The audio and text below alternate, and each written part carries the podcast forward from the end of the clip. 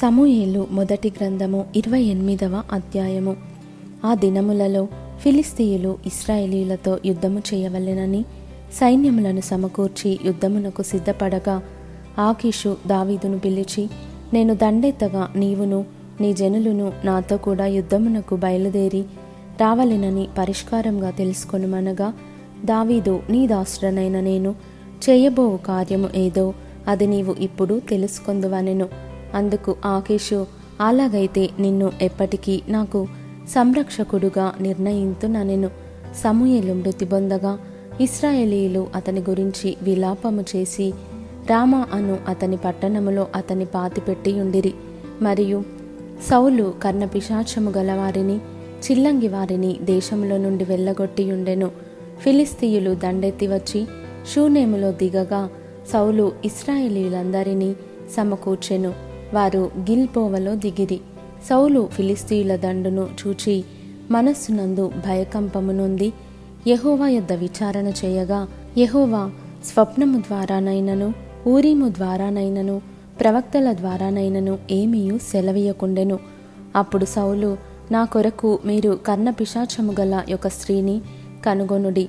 నేను పోయి దాని చేత విచారణ చేతునని తన సేవకులకు ఆజ్ఞ ఇయ్యగా వారు చిత్తము. ఏందొరులో కర్ణపిశాచము గల యొకతే యున్నదని అతనితో చెప్పిరి. కాబట్టి సౌలు మారువేషము ధరించి వేరు బట్టలు తొడుగుకొని ఇద్దరు మనుషులను వెంటబెట్టుకొని పోయి రాత్రివేళ ఆ స్త్రీ యొద్దకు వచ్చి కర్ణపిశాచము ద్వారా నాకు శకునము చెప్పి నాతో మాటలాడుటకై నేను నీతో చెప్పువాన్ని రప్పించమని కోరగా ఆ స్త్రీ ఇదిగో సౌలు చేయించినది నీకు తెలిసినది కాదా?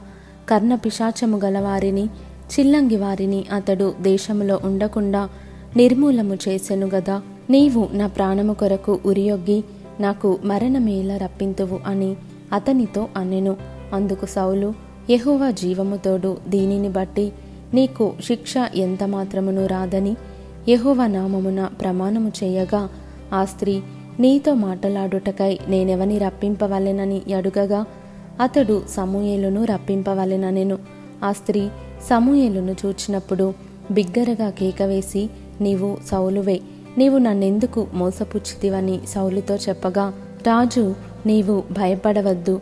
నీకు ఏమి కనబడినదని ఆమె నడుగగా ఆమె దేవతలలో ఒకడు భూమిలో నుండి పైకి వచ్చుట నేను చూచుచున్నాననెను అందుకతడు ఏ రూపముగా ఉన్నాడని దానిని అడిగినందుకు అది దుప్పటి కప్పుకొనిన ముసలివాడొకడు పైకి వచ్చుచున్నాడనగా సౌలు అతడు సమూయేలు అని తెలుసుకొని సాగిలపడి నమస్కారము చేసెను. సమూయేలు నన్ను పైకి రమ్మని నీవెందుకు తొందర పెట్టితివని? సౌలు నడుగగా సౌలు నేను బహుశ్రమలో నున్నాను.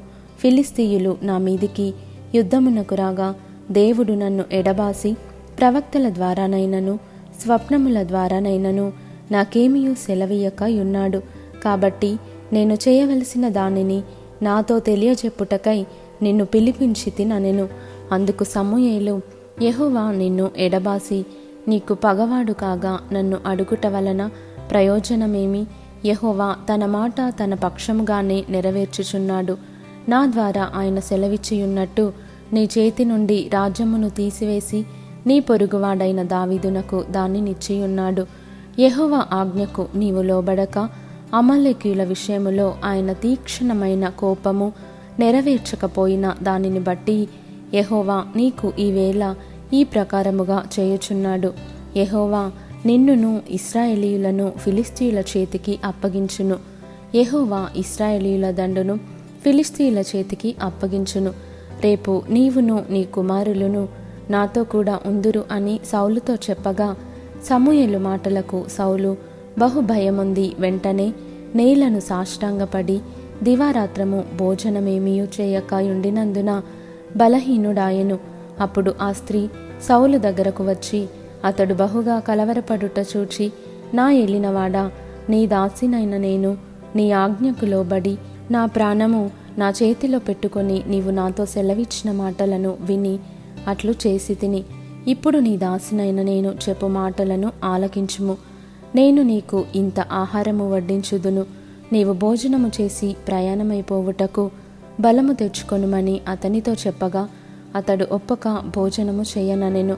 అయితే అతని సేవకులు ఆ స్త్రీతో ఏకమై అతని బలవంతము చేయగా అతడు వారు చెప్పిన మాట ఆలకించి నేల నుండి లేచి మంచము మీద కూర్చుండెను. తన ఇంటిలో క్రొవ్విన పెయ్య ఒకటి ఉండగా ఆ స్త్రీ దాన్ని తీసుకొని త్వరగా వధించి పిండి తెచ్చి పిసికి పులుసు లేని రొట్టెలు కాల్చి తీసుకొని వచ్చి సౌలునకును అతని సేవకులకును వడ్డించగా వారు భోజనము చేసి లేచి ఆ రాత్రి వెళ్ళిపోయిరి.